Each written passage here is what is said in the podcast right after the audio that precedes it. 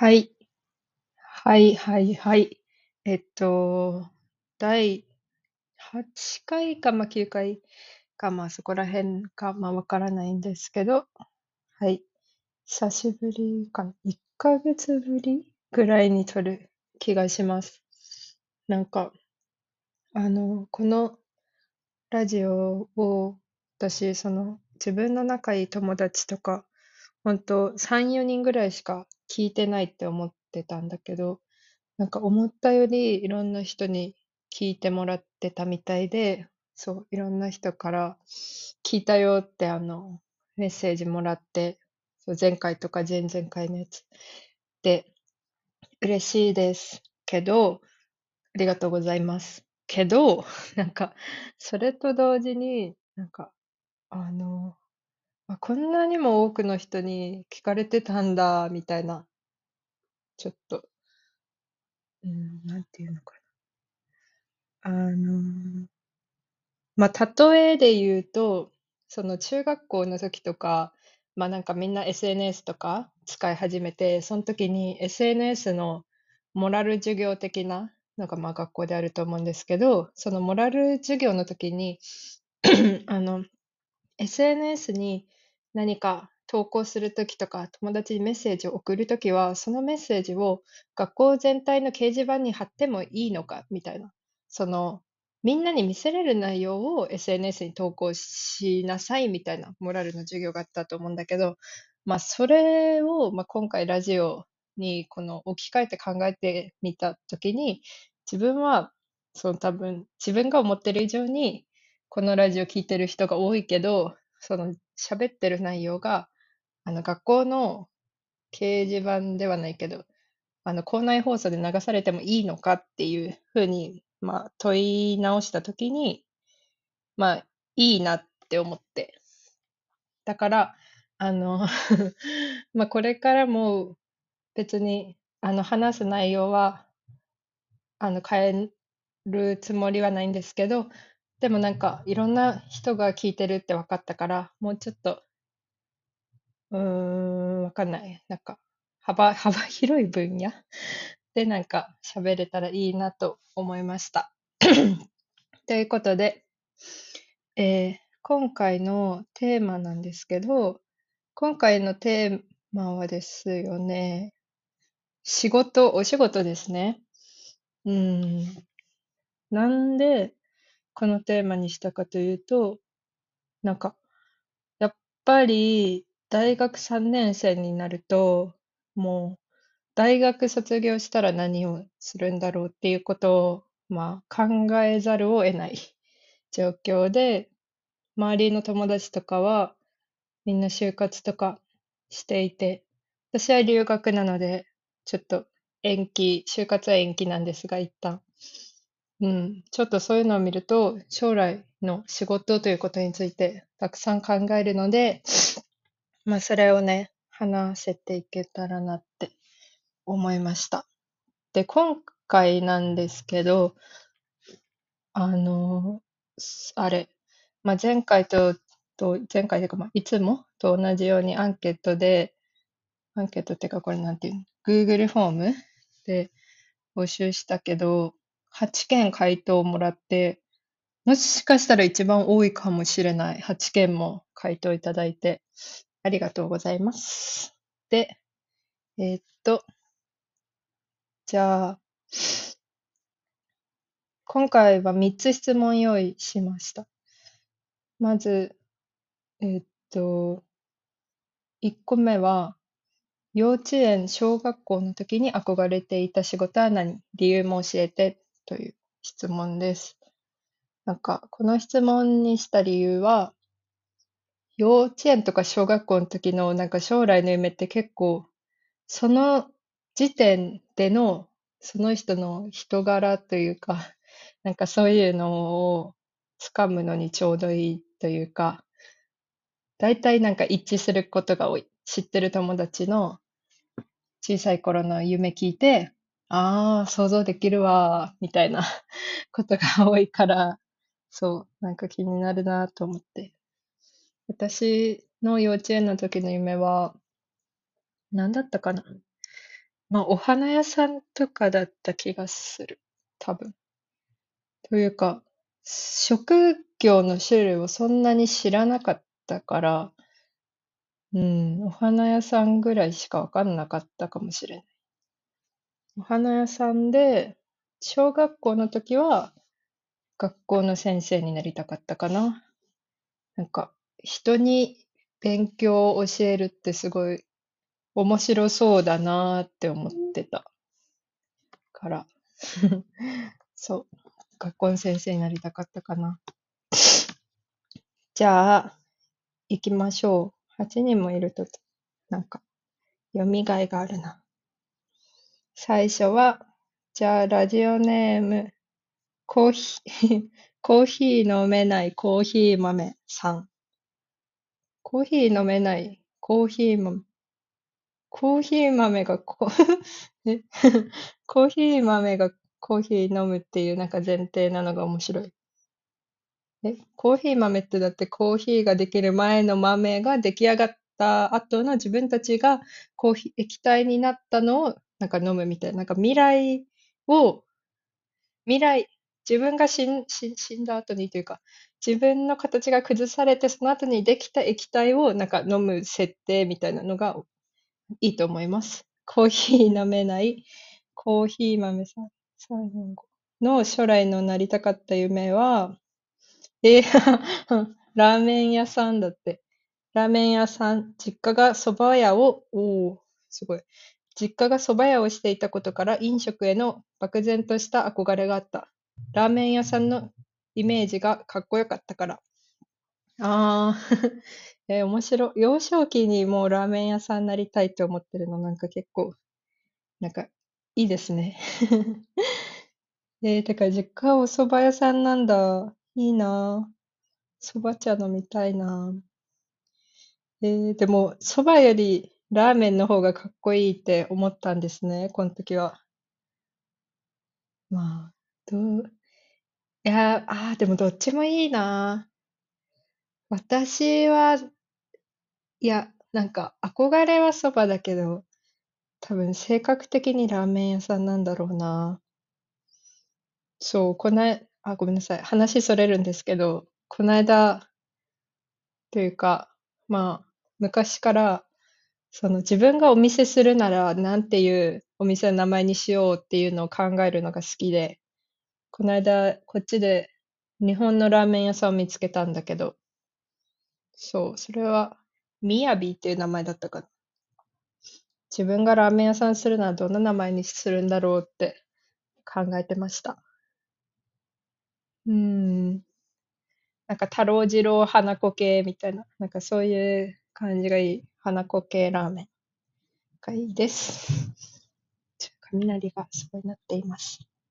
じゃあ次の人は、ラジオネーム、チャンチュルくん。美容師、かっこいいと思ったお客さん側として楽しかったから。美容師をお客さん側として楽しいって思える人は結構、あの、あれ、社交性がある人ですよね。お客さんとして私は結構楽しんだ経験は少ない気がします。なんか、緊張してしまうかも。でも、最近はってか、まあ、こっち、マレーシアに来てからはさすがに行ってないけど、そう、別府にいた時は、すごい、リラックスしてできるいいところを見つけたので大丈夫だったんですけど、高校、中学ぐらいまでは結構緊張して、いつももう無言で最低限のことしか喋れない感じで髪切ってもらってました。結構中学生ぐらいまで、なんかどんな髪型にするって言われて、わざわざお母さん呼んでお母さんが美容師さんに伝えるみたいな、結構意味わからん 緊張をしてたと思います。はい。美容師、面白いよね。切り方に本当にすごいと思う、技術。なんかマッシュとかさ、なんかどうやったら髪があんな丸く切れるんだろうと思うし、髪の毛を減らすことになんかお金を払うっていう、なんかそれがもう面白いと思います。ですね。はい。次の人は、ラジオネーム、なんて呼んだらいいんだろう。01203。誕生日かな。そしたら私と5日違いなんだけど。私1月15日だから。はい。ということで、この人は、警察、特に白バイのライダーかな。仮面ライダーが乗っているバイクに憧れていたのと、白バイは普通のバイクよりも付属している機器が多いから、ロボティックでかっこよかった。おー、ほうほうほう。警察ね。なんか私の妹も白バイ憧れてた。というか、仮面ライダーってバイクに乗るんだ。あ、え、待って、今わかった。ライダーってそういうこと？仮面ライダーのライダーって乗るっていう意味？まさかだけど。それだとめっちゃ面白くね？仮面とライダーっていうさ、最初に考えた人なんか、すご。仮面と乗り物に乗るライダーってどうやったら組み合わせようと思うんだろう。面白い。あんま仮面ライダーちょっとごめんなさい。見たことがないのでわかんないんだけど、仮面ライダーって普通にバイクとかに乗る、結構なんか人間的な感じなんですね。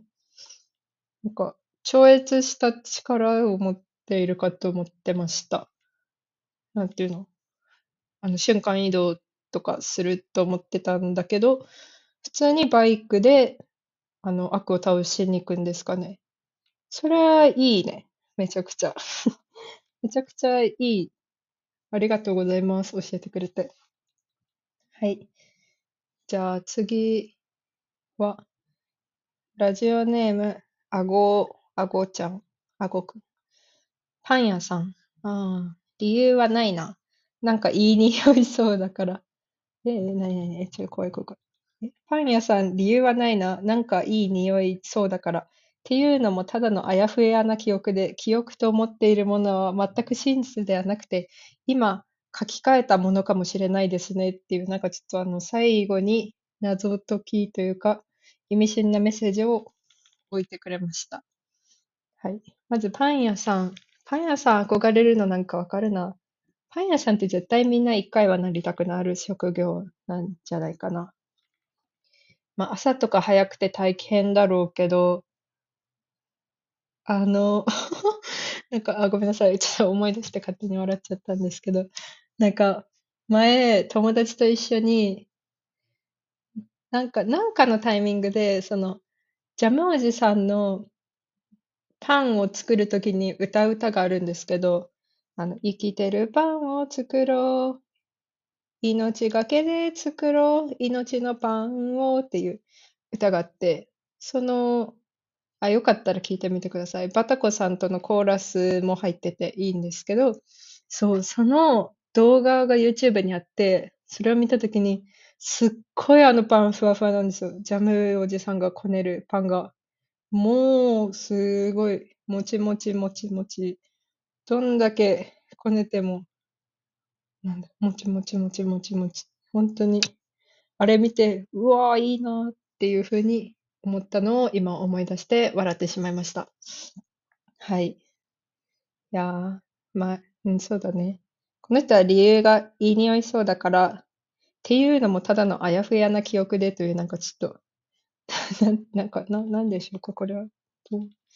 まあそうですよね。小学校、幼稚園の時の記憶だから、全然定かではないですよね。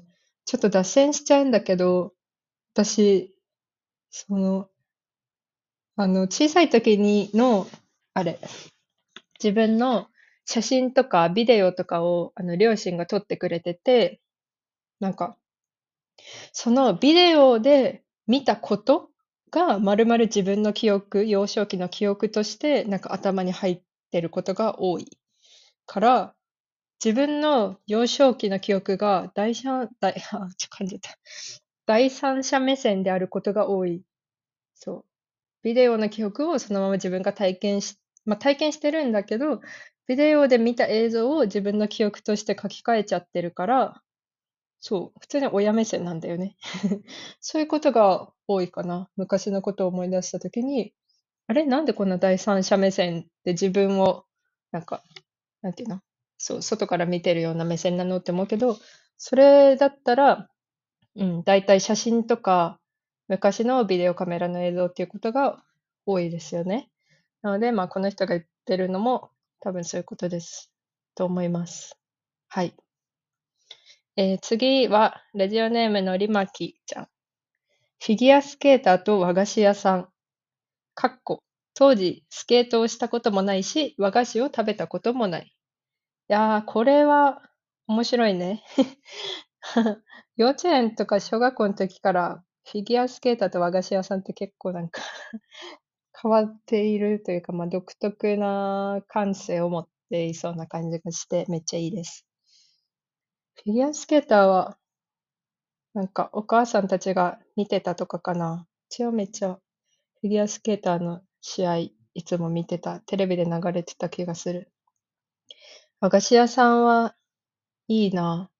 近くになかったから、和菓子屋さんっていう存在をなんていうの、和菓子っていう種類を知らなかったかも。そんな小学校とか幼稚園の時は。ケーキ屋さんは近くにあったけど、和菓子っていう種類知らなかったから、そういうとこでまあ育ったんやろな、和菓子が。でも食べたことないのになりたいって思うのなんかめっちゃ子供って感じでいい。今だったら絶対そんなこと思わないもん。自分がやったことなくてもやりたいと思ったら、それを、ね、やりたいって言えるのが子供でいいですよね。はい。で、次はラジオネーム、チッピを、チッピやん。チッピは、幼稚園の時が、まあ、機関車トーマス。で、小学校の時は先生。どうしたんだろう、幼稚園の時。機関車トーマスって、トーマス側ですか？それとも、トップハムハット教みたいな、人間側の機関車トーマスのことを言ってますか？でも、機関車トーマスって書いてあるから、もうトーマス自身になりたかったっていうこと？これは。トーマスになりたいってどういうあれなんでしょうか？私結構、あれだよ。バスケしてた時に、朝集合時間とか早いから、その朝の、土日とかもその朝6時台とか7時台のアニメしか大体見れないんだけど、その時トーマスいつも見てたけど、まあ面白いよね。だけど、あんまなりたいと思わなかったか。っていうかなんか、トーマスになれる、なんか自分がなれるとかいう観点で見ていないので、やっぱり、想像力が豊かなんだな。トーマスになりたいってめっちゃいいな。どうしてそう思ったかを今度聞きたいです。で、小学校の時は先生っていうのは私と一緒ですね。はい。次、センチメンタルルッコラさん。はい。間違えた。幼稚園の時、近所でパフォーマンスをしていたマジシャンに憧れて、卒業文集的なのにマジシャンになりたいって書いたよ。母親に心配されたということで。というか、近所でマジシャンがパフォーマンスしてたってどこの地区なんですか？それは。そんなことある？わかった。なんか私、これ最初読んだときに、ちびまる子ちゃんの中で出てくる、なんか公園で紙芝居してるおじさんみたいな出てくるじゃん。だからそういうのを想像したんだけど、でも都会とかの方だったらあるよね。なんか路上パフォーマンスで、なんか猿の、なんか綱渡り的なやつとか、ジャグリングっていうのかなとかあるよね。だからそれかな。都会的なヒットですね。はい。でもあれに憧れるって結構なんかもう面白い。しかも幼稚園の時面白い。マジシャンか。でいや幼稚園ではないけど、小学校の時私めっちゃマジシャンガチ勢だったんですよね。マジシャンっていうかマジックガチ勢。トランプのマジックめっちゃやってて、なんかお楽しみ会とかで、出し物やるときに、男の子何人かと私みたいな感じで、なんかマジシャンチームみたいな。いや、今思えばマジ、ちょっと面白いんだけど、マジシャンチームですみたいな感じでやって、でも、大体クラスメートとかみんな種明かしをさ、こうどうしても知りたいとか、絶対見破ってやるみたいな感じで来るから、それにこうどう対抗するかっていう、演技力と、カードとかに触られちゃったら種がバレるから、絶対に触らないでくださいみたいな。言ってたのを覚えてます。なんか一回めっちゃ一緒にマジックした男の子がすっごい負けず嫌いで、スプーンを曲げるっていうやつをマジックじゃなくてガチで力で曲げたっていうのがめっちゃ面白かったです。しかも給食のスプーンだから普通に怒られてたっていうのを思い出しました。で、次の人は、ラジオネーム、ちんちくりんちゃん。ちんちくりんちゃん。CA さん。それぐらいしかかっこいい職業知らなかった。小学校の時かな？幼稚園の時かな？どっちだろう。けど CA さんって私、そういう職業を認識したの結構中学高校ぐらいかも。なんかあんまり、飛行機に、いやなんか初めて飛行機に乗った時は小学校1年生の時なんだけど、そう、沖縄に家族で行った時に乗ったらしいんだけど、でも小学校1年生だからあんまり覚えてなくって、物心ついて、初めて飛行機に乗ったのは中学校3年生の時に、そう韓国になんか県の研修みたいなので行かせてもらったことがあって、その時に初めて乗って、そうだからあんまり CA さんっていう職業を知らんかったかもしれんから、この人は都会ん子ですよね、多分ねてかかっこいい。CA さんとかそんな小さい頃から言ってたらかっこいいな。私は田舎だったのでなかったです。はい。8人ってなんか多いな。今まで4人とか3人だったからさ、なんかめっちゃなんか面白いね。みんなそれぞれ違いまして面白いと思います。いやー、いいですね。じゃあ、次の人は、1、2、3、4、5。次の、じゃあ質問は、そう、さっき、幼稚園とか小学校の時に憧れてた仕事って聞いて、それに対して、じゃあ、今やってみたい仕事や理想の仕事は、何っていう質問です。なんかこれちょっと切ない気持ちになっちゃったらごめんなさいなんだけど、そう、やっぱり昔はいい意味で何も知らんから、これになれるかな、こういうのがいいなって思うけど、大人に、いやまだ大人じゃないけど、どんどん成長していろんな世界を見るうちに、やっぱこっちの方が面白そうじゃねとか、いろいろ変わると思うんですよね。で、なんか私の場合は、小さい時は、その職業の名前がすごい先行してたね。例えば職業大きくなったら何をして働きたいか。何をして働きたいか。違う。大きくなったら何の仕事をしたいかってなった時に、まず、職業の名前が来るから、警察官とか学校の先生か、会社員かとかなんだけど、今は仕事の名前っていうよりも、仕事の内容。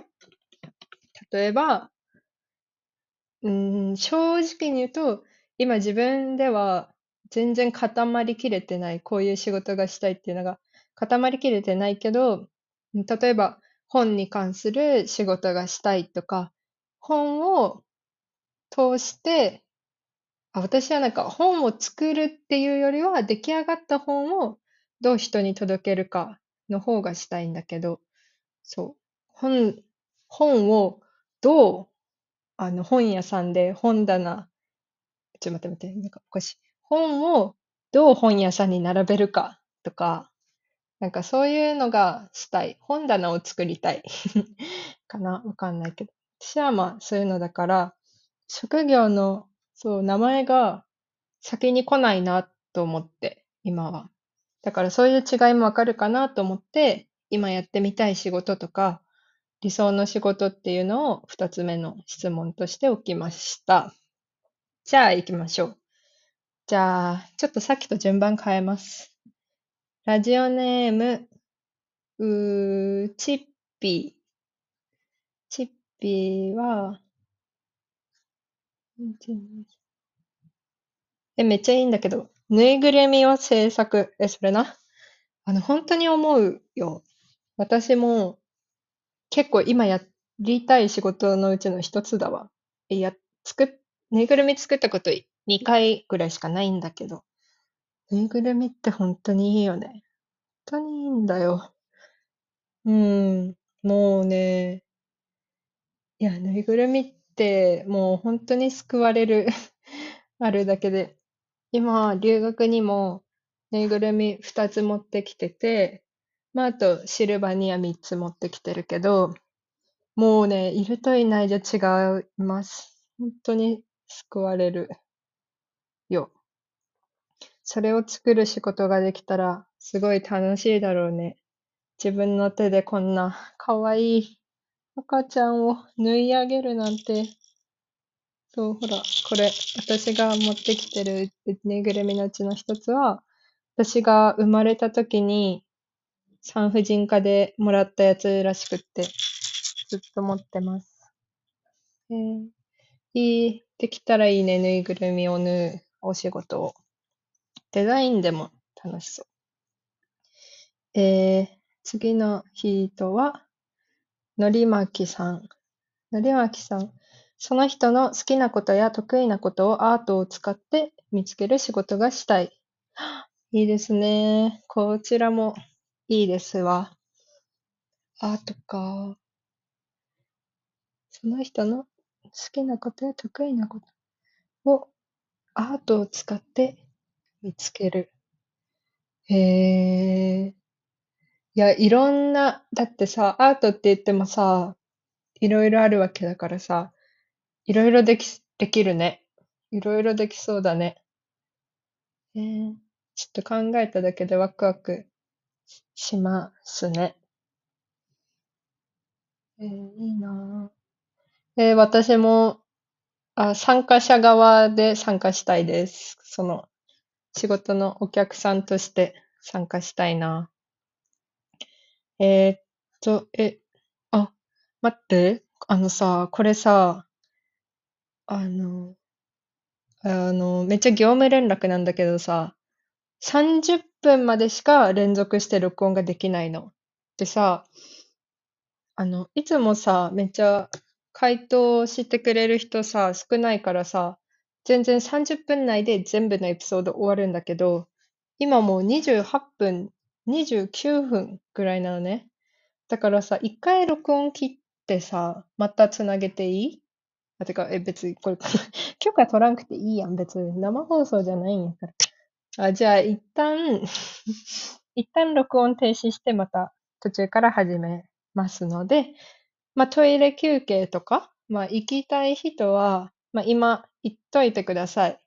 まあ、どうせこれ編集なんで、どうせすぐ始まると思うんですけど、まあ、一応、ここが区切りいいよっていうふうに、今、お知らせしているので、まあ、トイレとか、わかんない。ポストに手紙が入っているか見に行くみたいな人もいると思うし、はい。もうバス来るから家出なきゃとかいう人は今のタイミングでやってください。はい。じゃあね。はい。皆さんなんか休憩とか行ってきましたか？わかんないけど、トイレとか行きました？学校とかも行きました？バイトも行きましたか？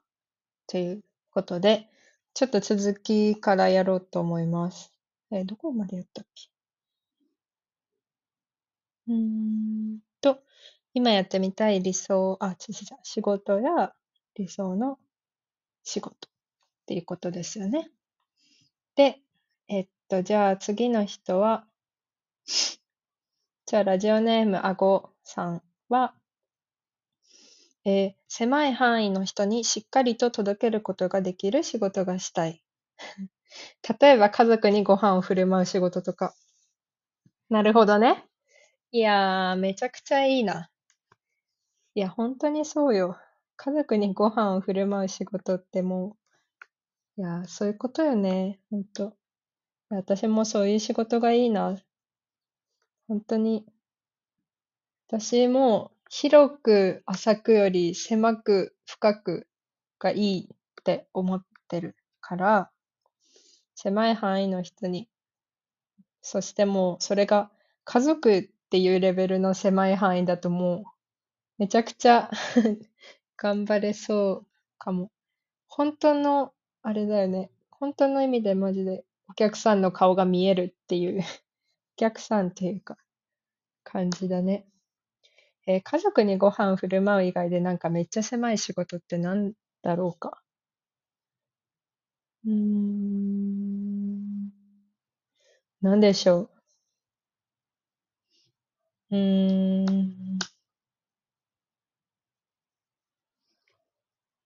近所の猫の餌やりはそれに入りますか？近所の猫もいつも同じ猫じゃん。だから、猫に絶対餌が、ちょっと、餌やりに関しては、ちょっと賛否両論あるね。地域猫の。それが、仕事だったとしたらという話ね。個人的にじゃなくて。県にお願いされて、公務員として猫の餌やりをやるという話です。そんな仕事したいな。っていうことですよね。はい。じゃあ、次は、誰読んだかわかんなくなっちゃった。待って。はい。次は、0120さんは、また噛んじゃった。ミュージシャンが理想だね。音楽が作りたい。もうやってほしいです。本当にお願い。やってー。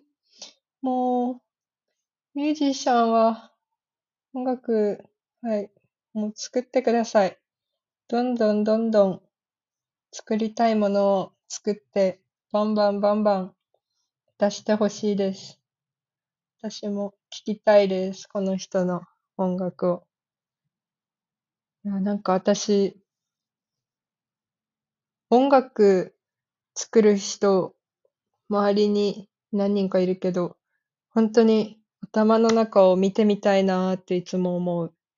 自分はその音楽系っていうとピアノを6年間やっていたんだけどさ、でもそれ以外になんかあんまりピアノってなんか割とねずっと決められた楽譜を見てそれをどんだけ忠実に再現するかみたいな感じで結構練習とかもあんまり好きじゃなかったからさ、なんかバンドとかでやってる人たちを見ると本当うわすごいいいなと思うし、なんか私は何かを表現するときに音楽っていう選択肢はなかったから、曲を作ったりする人たちはどう世界が見えているんだろうかと気になりますよね。でもその人たちが見えている世界を音楽を通して教えてくれているのか。ちょっと気になります。今度聞かせてください。はい。次の人は、チャンチュルちゃん。ラジオネームはチャンチュルですけど、チャンチュルちゃんと呼びたいので呼ばせてもらいます。チャンチュルちゃんは、今やってみたい仕事は、授業を構成するラーニングデザイナー。そういう仕事があるんですか？ちょっと調べてみていい？ラーニング。デザイナー。学びをデザインする。えー、おー。e ラーニング教材をはじめとした学習コンテンツのデザイン、制作、より効果的に学べるシステムや環境の構築。へえ。ほうほう。教育とデザインの両方に関われる仕事。e ラーニングとかのやつをやるんですね。そういうのがあるんだ。知らなかった。授業を構成するライン。気になる。面白そう。っていうか、まあ、教科書を作るってことだよね。まあ、e ラーニングって書いてあったけど、まあ、教科書みたい、なんていうの、そういうのを作るってこと。教科書って誰が作ってるんだろうか。学者さんとかが作ってるのかな。あ、文部科学省か。えー、めっちゃ気になる。面白そうだな。いや、ラーニングデザイナーめちゃくちゃやりがいがありそうですね。子供が学ぶ内容を作るってすごい、なんだろう。楽しそうだけど、楽しそうだけでは、もちろん済まないと思うけど、責任とかも伴うと思うけど、いろいろ考えながらやってやりがいがありそうで、とても、良さそうですね。はい。えー次の人は、コーヒー飲めないコーヒー豆さん。笑う仕事と書かれていますけど、笑う仕事ってどっちかな。自分が笑って、それが仕事になるということか、お笑い芸人的な、人を笑わせたい的な感じかな。いや、前者か、この場合は。自分が笑うことが仕事になったら、そりゃいい。いや、それはいいですよ、ほんと。どういうのが考えられるんだろうか。笑笑う仕事って言葉が面白いな。笑う仕事なんだろう。私って何で笑うんやろ。わかんない。自分っていつも何に笑うんやろな。笑うっていうか、思い出し笑いとかじわるみたいなのが多い気がする、私。そんな大笑いあんません気がするけど、でも、こうやって考えたら面白いかも。自分ってどういう時に笑うんだろうと思ったら。多分共通点あるよね。人によって。この人はこれがツボだなとかあるじゃん。そういうのってどうやって形成されるんでしょうか。その人のツボや好きなタイプのお笑いというのは。興味深いですね。はい。次の人は、チッピー。チッピーはごめんなさい。チッピー言いました。チッピーじゃなくて、チンチクリンちゃん。チンチクリン。今やってみたい仕事が見つからなくて泣きそうなう。でも、何か新しいことを常に考えたり、生み出す仕事がしたい。今やってみたい仕事見つからないの、わかります。なんか、うん、なんか、特に就活とかだと、リアルに何ができるかみたいな感じの考えだから、そうなってくると、その中で、何がやりたいんだろうっていう、その選択肢の中から選ばないといけない感じになって、調べたらあるのかもしれないけど、いやー、わかんないなっていうふうにちょっと思っちゃう。だから見つけるのって難しいよね。だけど、何か新しいことを常に考えたり、生み出す仕事がしたい。それは、そうだ。うん。楽しそうだな。どんどん新しいことをやって、うん。絶対楽しいよね。なんか何か新しいの始めるときって面白いもん。やっぱり。なんか一個のことをずっとやるっていう仕事もあると思うけど、一個のことを極めるっていう職人みたいな感じのもあるけど、どんどん出していく仕事もいいと思います。自分で自分が出したいものをどんどん出せたらいいですね。そして周りの人も、ね、それに対して、わーわーわーわーわーってなったらいいですね。はい。で、次の人は、センチメンタルルッコラさんは、えーっと、苦しんでる子たちをひたすらよしよししたい。そういう人本当に大事ですよ。そういう仕事は。本当に、私もよしよしされたいし、でも多分みんなよしよしされたいですよね。でも特に苦しんでる子たちをよしよししてあげてください。で、そのよしよしする人はよしよしする人もまたいりますよね。なんかさ、これでさ、最終的にさ、苦しんでる人をよしよしして、苦しんでる人をよしよしする人をよしよしして、苦しんでる人をよしよしする人をよしよしする人を、よしよしする人をよしよししてみたいな感じで、なんかどんどんなっていって、最終的に円形になったらめっちゃすごくない？よしよしの輪が出来上がって、みんなで丸になってよしよししたらめっちゃ良くないですか、そういう社会は。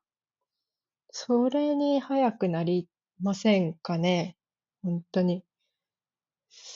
じゃあ、だから、まあ、このセンチメンタルコアラさんは、まあ、そういう社会のちょっと構成をお願いしたいです。お願いします。はい。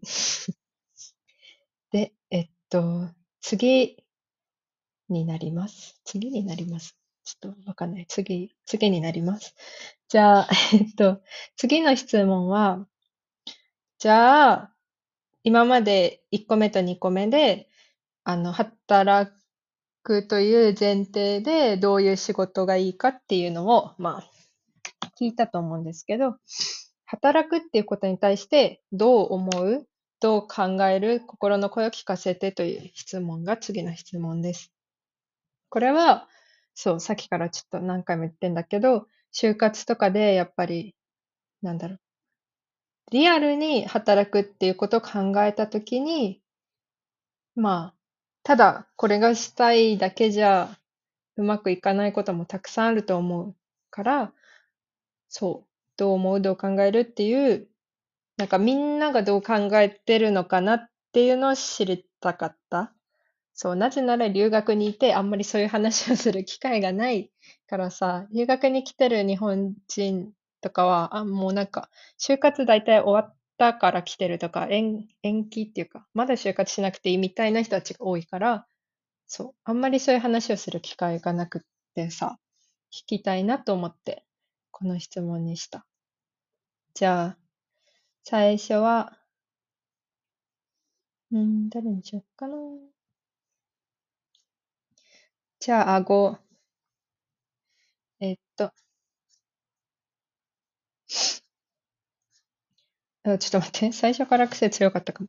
えっと、はた、えーえーうんうんうんうんうん。ちょっと待って。あ、ごめんなさい。違うとこ読んでました。はい。えっと、あご。なんかな、楽しいといいな。苦しくてもいいけど、過去仕事に対して、過去閉じ、納得ができないのは嫌だな。汗かきたい。お腹減って、良き人と美味しいものを食べるために働きたい。旗、過去周りの人、過去閉じを楽に働く。はい、はい。苦しくてもいいけど、仕事に対して納得ができないのは嫌だ。汗かきたい。お腹減って良き人と美味しいものを食べるために働きたい。うんうん。うん。なるほど。でも、納得ができないのは嫌なんだ。やっぱりやるからには、ちゃんと汗かいて、まあ汗水垂らして、美味しいご飯を食べるために働きたいんだね。そういう気持ちで働けたらいいね。というか、そういう気持ちで働けるような仕事に就きたいね。本当だよね。楽しいといいね。過去周りの人、過去閉じを楽に働く。この楽がカタカナの楽になってる。楽に働く。働ってこと。過去周りの楽。過去周りの人、過去閉じを楽に働く。旗を楽に働く。ちょっとこれは考察の違いがありそうな感じなんですけど。でも、いい人と美味しいものを食べるために働きたいか。そうだね。私もでも、汗かくのがいいかもな。どうだろう。でも本屋の場合は汗はかかんか。いや、でも頭の脳みそが汗をかくっていう言い方もできるから、まあ本屋は汗をかくような仕事ではないかもしれないけど。うん。これはいいですね。この人の。好きです。じゃあ、ちょっと頭の片隅に一旦しまって、次の人に行きます。次の人、01203。01203。働く、鍵括弧付きの働くね。が、心の最前列に来ると息が苦しくなるかもだけど、楽しんでいる状態が仕事になっていたら素敵だなと思う。RA や TA をこれはAPA の、まあ、役割ですね。リーダー的な、まあ、役割。RA や TA をやっていたときは、働いているっていう感覚は全くなく、楽しいが心の中にあったから幸せだった。おー、すごいな。なんか RA、TA を楽しんでやるって結構、なんか才能があると思う。そういう人と、関わったりとかするのがすごい、なんだろうな、向いてるっていうか、そこに相乗効果があるタイプの人だね。それを楽しんでやれてるってことは、他のお仕事でも何かこう人に、なんだろうな、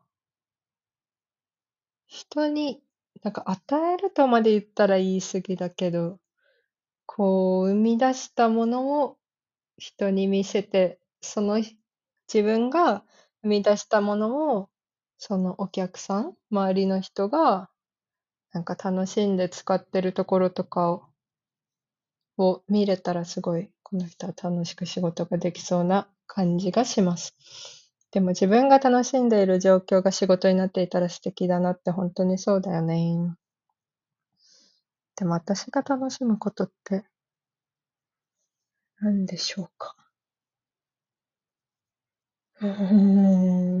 わかんないけど、なんか小さい楽しいことは日常の中にいっぱいあるから、その中の一個を仕事にできたらいいかもね。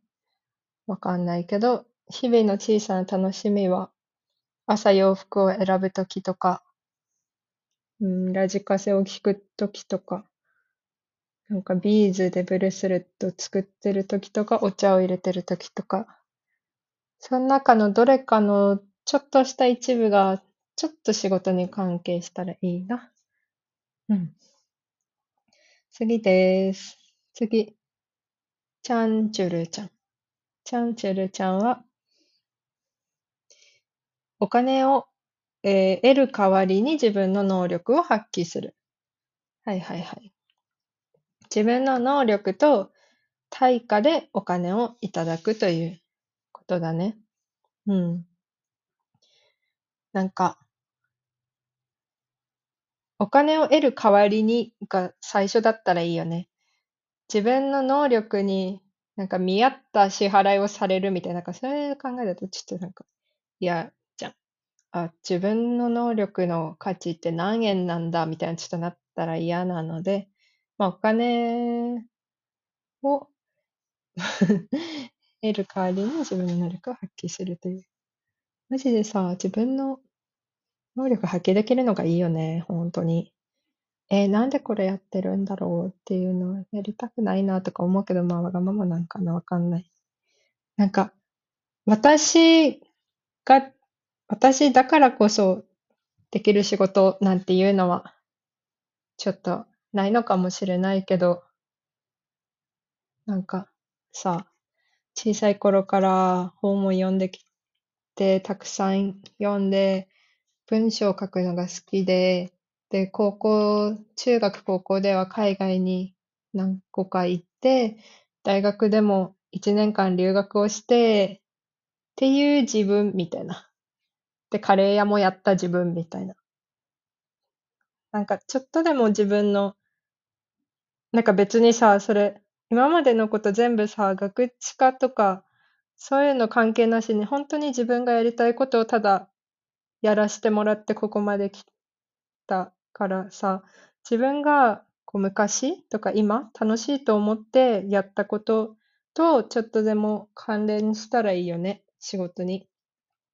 全部さ、学知化みたいな言う人いるじゃん。私は本当に楽しんでやってたけど、めっちゃ学知化っていいねとか言われるけど、いや、そのためにはやらないよっていう感じなので、まあ仕事の時もそういうスタンスで、そういうメンタルで頑張っていきましょう。はい。ですね。次は、じ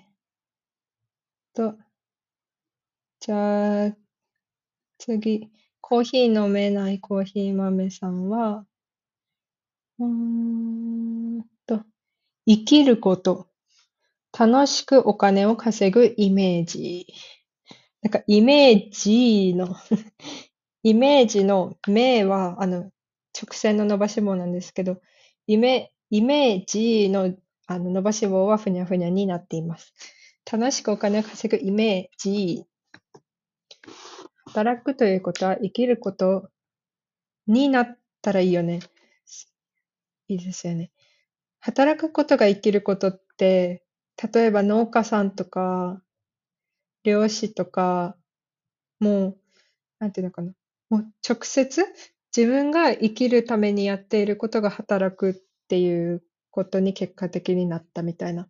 めっちゃそれは本当に理想だなとは思います。楽しくお金を稼ぐイメージ。それができたらいいな。自分の仕事、楽しいと思ってやりたいよと思います。はい。次は、チッピー。チッピーは、チッピーの考えは、みんな私が幸せになるために働いてほしい。はい、本当ですね。はい、お願いしますということですよね。さっき、苦しんでる人をよしよししたいという人もいたので、もうこの、お便りの中でも新たな今仕事が誕生したということですよね。チッピはやっぱよしよししてもらう必要があるから、本当によしよしすることができる人もいるから、その人と、なんかの形でチッピの得意なことと、その人が持ってる、よしよしできる力を交換してもらって、よしよしして、ください。はい。だったら、チッピはぬいぐるみ作りたいから、チッピはぬいぐるみ作って、で、もう一人のよしよしできる人は、そう、よしよしして、だけどチッピのぬいぐるみを受け取ったら、めっちゃいいと思います。こういう感じでいいよね、仕事って。仕事ってさ、私、この間ってかもうずいぶん前に読んだ本でさ、おおって思った話があってさ、バイト辞める学校っていう本なんだけど、その人は途中で辞めるっていう、お洋服のブランドをやっている方で、長崎出身の方なんだけど、すっごい働くっていうことに対して、なんかチャレンジをしている方なのね。そう、その人の本がすごい好きなんだけど、その人が言ってたんだけど、そもそもどうやって仕事が成り立つのかっていうのを考えたときに、仕事って、なんか、自分はこれ得意だし、好きだけど、周りの人はあんまやりたがらないなっていうことを仕事にすればいいんだよって言ってて。で、例えば、お弁当売ってる人とか、なんか別に、料理って、でも誰でもやろうと思えばできるし、だけどわざわざなんていうの、普段の生活でさ、めっちゃ栄養を考えてとか味をめっちゃ考えてとか、ちょっと若干めんどくさいやん。だけどお弁当屋さんはそれをわからんけど得意だと思ってるし、やってもいいと思ってるからお仕事にしてるわけじゃん。だからそれは他の人にとって需要があるから、それが仕事として成り立つんだよみたいな。で、その人は洋服を作るのがすごい好きで、だけど周りでそんなさ、洋服作るって、全員がやりたいっていうか、そんなめっちゃやろうっては思わんやん、あんまり。だけどその人にとってはそれが苦じゃないから、ちょっと待って、それが苦じゃないから、それをやったときに仕事として成立するんだよ、みたいな話があったから、そう、こんな感じで、チッピはもしぬいぐるみ作るの苦じゃなかったら、それをやったらいいし、よしよししたい、それを自分がやってもいいなって思う人は、それをやってあげてください。で、お互いの自分ができることを発揮して、交換していったら楽しいと思います。いいと思う。そういうのが大事だよ。本当。ですね。で、次の人は、ちんちくりんちゃん。ちんちくりんちゃんを、正直ブラック企業とか残業とか就活とか、やりたくないことをやるっていうネガティブな印象が最初に思い浮かぶ。でも、本当に自分のやりたいことに合ってて、やりがいを常に感じられる仕事につけたら、そんなこと思わないと思う。でもそれが難しいんだよね。その通りです。本当にその通りですよね。やっぱり仕事っていうことに対して、就活だ、みたいな、もうそういうイメージがあるし、都会に行けば、もう街が明るいのは、残業お疲れ様ですっていう気持ちになっちゃうのね。ソウル行った時も、東京行った時も、上海行った時も、アメリカ行った時も思いました。なので私は夜景が苦手です。普通に強い光が苦手。星の光の方が好きなんですけど、だからやっぱり、ちょっとね、ブラックな、あれだよね、イメージがありますよね。わかんない。仕事とかの大人とかから、もちろんそのやりがいとかを聞けることもたくさんあるけど、でも、いや、仕事でさ、みたいな、そういう話を聞く機会が多かったような気もします。もちろん楽しい話も教えてくれるけど、だからちょっとそういうイメージがあるのはわかるし、ニュースとかでもね、結構ブラックバイトみたいなのとかも出てくるしね。わかる、その気持ち。早っ。待って、すいません。業務連絡です。また30分が経過しそうなので、本当あっという間ですよね。てか、ここまで聞いてる人いるんですかって感じなんですけど、もしいたら、一旦またトイレとか行ってもらっていいですか？ちょっと一旦休憩挟みます。はい。おかえりなさい。みんな行きました？休憩とかちゃんと。はい。行ってくださいね。じゃあここまで聞いてる人がもしいたら本当にありがとうございます。まあ多分1% ぐらいしか聞いてないと思う。ここまでありがとう。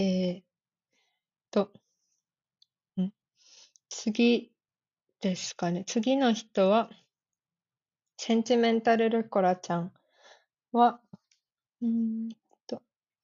高校生の時に比べて悪くないものなのかなって思うようになった。高校生の時は働きたくないっていう思いが強かった。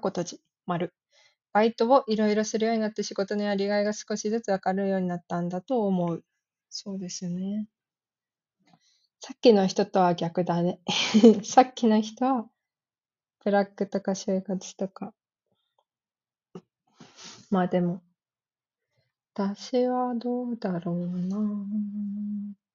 まあでも確かに大学生になってバイトをするようになってちょっとは考え方が変わったかも。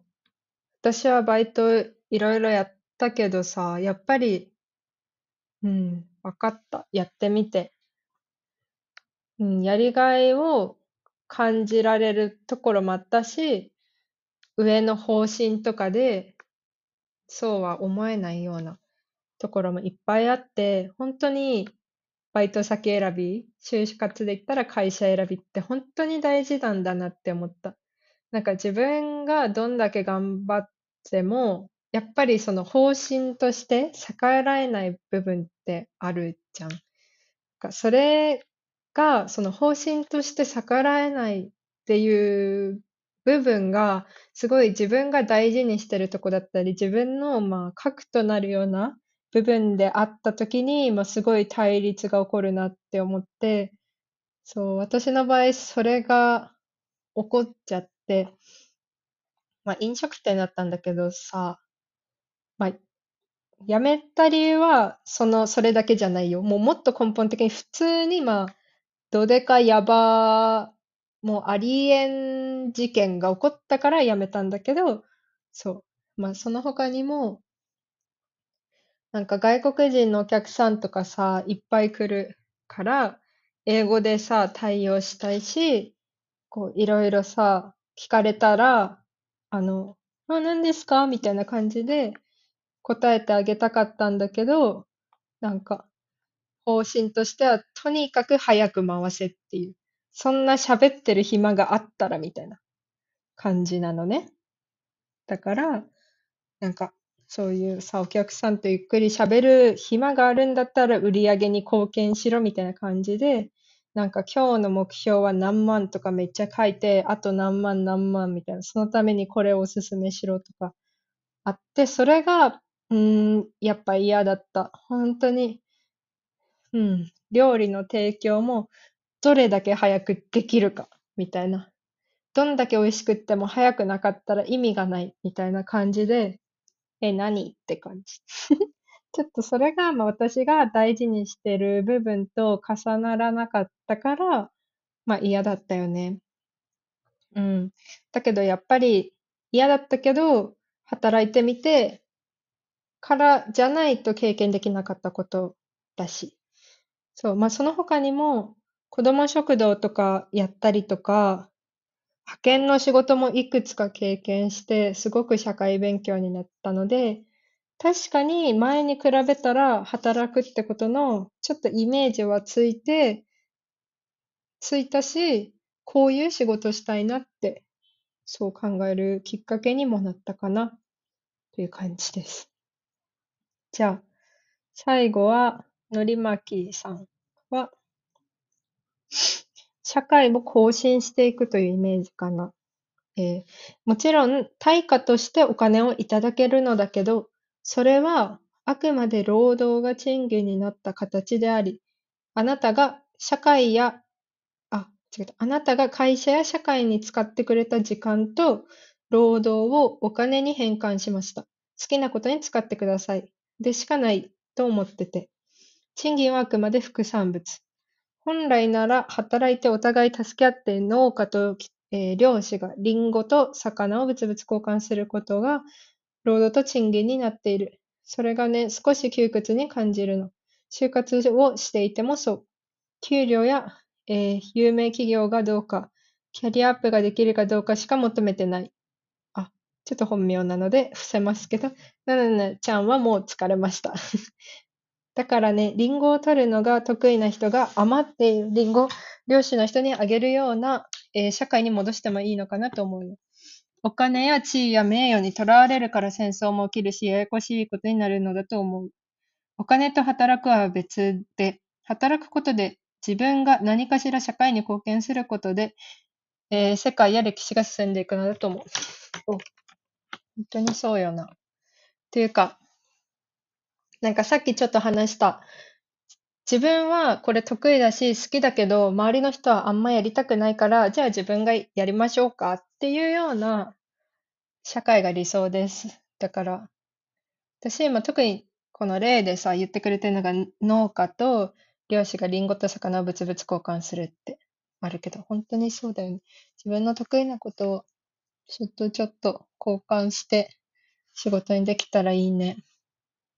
うん、だから全然小さい範囲でもいいな。さっきどんな仕事をしたいのさ、1個前の質問で、なんか、家族にご飯振る舞うとかあったけど、うん、そういうことだよな。ほんと、そんぐらいの、なんか感じでやれたらいいのに。難しいね。なんでみんな、お金や地位にこだわるのでしょうか。まあ、お金は必要ですが、ちょっと挑戦していきたいですよね。お金にあれしすぎない社会にもすごい長崎にすごい野菜の直売所屋さんがあるんですが、その人たちのトークみたいな勉強会みたいなやつに前オンラインだったんだけど、ライブ配信だったんだけど、参加させてもらった時に、その人たちがまた別の直売所屋さんとこうなんか未来についてみたいな喋ってたのね。その農家とそのまあなんだろうな、そういう直売所とかそういうお野菜を扱う場所の今後についてって話してて、そう。一つは、そう、さっき言ったように長崎のとこなんだけど、もう一個は、ちょっと待って、わかんない。神奈川だったかな、多分ね。ちょっと違うかも。記憶が曖昧。1年ぐらい前だから。ちょっと記憶が曖昧だけど、その二人の対談で、神奈川の方は、すっごい都会の真ん中で、その直売所をやってるの。都会の真ん中でそういう取れたてというか、そのままのお野菜を売るっていう、まあ、ある意味挑戦的なことをやっててさ、もうその無農薬とか、ちゃんとこだわったお野菜を売ってるのね。その大量生産、大量消費じゃない生産方法のお野菜を扱ってて。で、なんか、やっぱり、もともとは、その農業とかだと、その農家さんがなんか安心して作れる環境だったんだって。それは、なんか野菜とかどんだけ作っても近所の人がもらってくれる、買ってくれるっていう環境、そういうコミュニティみたいなのが地域であったから安心して作れたんだけど、今はそういう地域のつながりとかもないし、なんだろうな、その買う側がだいぶ、なんか、選ぶ側みたいになってる。その野菜作るなら、なんていうのかな。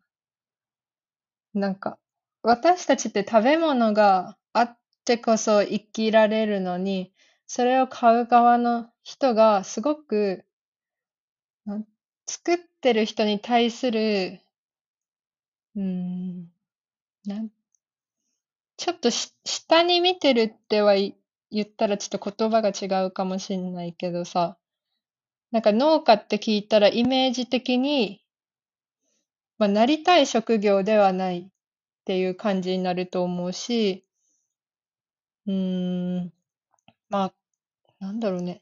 その地域でできた野菜を食べるとかじゃないから、多分作ってる姿も知らない、全く想像できない人が多分多くってさ、すごい自分たちは選べる立場にあるみたいな感じになっちゃってるから、それが今と昔の農業ちょっと違うから、その作る方もさ、めっちゃやっぱ大量生産大量消費にした方がまあ儲かるのか儲かんないか、儲かるしみたいな感じで一気にバーって作っちゃうけど、やっぱそういうのは嫌だよねみたいな、まあ話で、でやっぱり前の地域の近所でできたお野菜を買うとか、そういう関係に戻りたいよねって言って、あ、その人たちが言ってたな、なんか縄文時代みたいになりたいみたいな言ってたのよ。でもそれはあれよ、普通にそんなん、今の技術がね、まあ、あってこそ私たち生活できているから、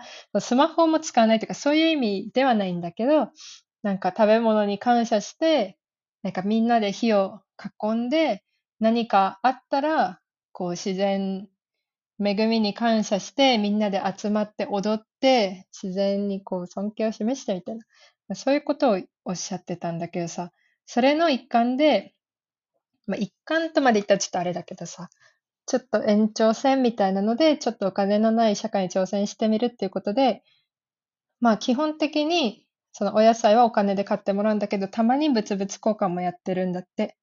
物々交換っていうのは、その人が売ったお野菜で何かを作ってきてくれたりとかする方とかがいるらしくて、そういう人たちには、あ、1個なんか持って行ってもいいですよみたいなのもするし、なんかもし自分たちがこの農家、直数売地として生き残るために、なんかアイデアをくれた人とかにも、なんかお野菜とそのアイデアを交換してもいいなって思うって言ってて、でももちろん全部が物々交換になったらもう僕たちは生活できないですとは言ってたんだけど、それはそうなんだけどさ、なんかちょっとでもそういうところがあると、なんか気持ち的にもこう、豊かというか、まあ、大きくなれる感じがするかな。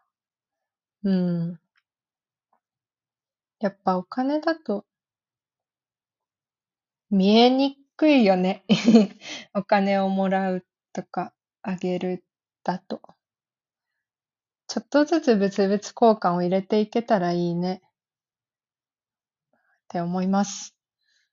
でもそのためには、やっぱり自分が何を得意か、何が好きか、何ができるかっていうのはやっぱ分かっときたいなって思う。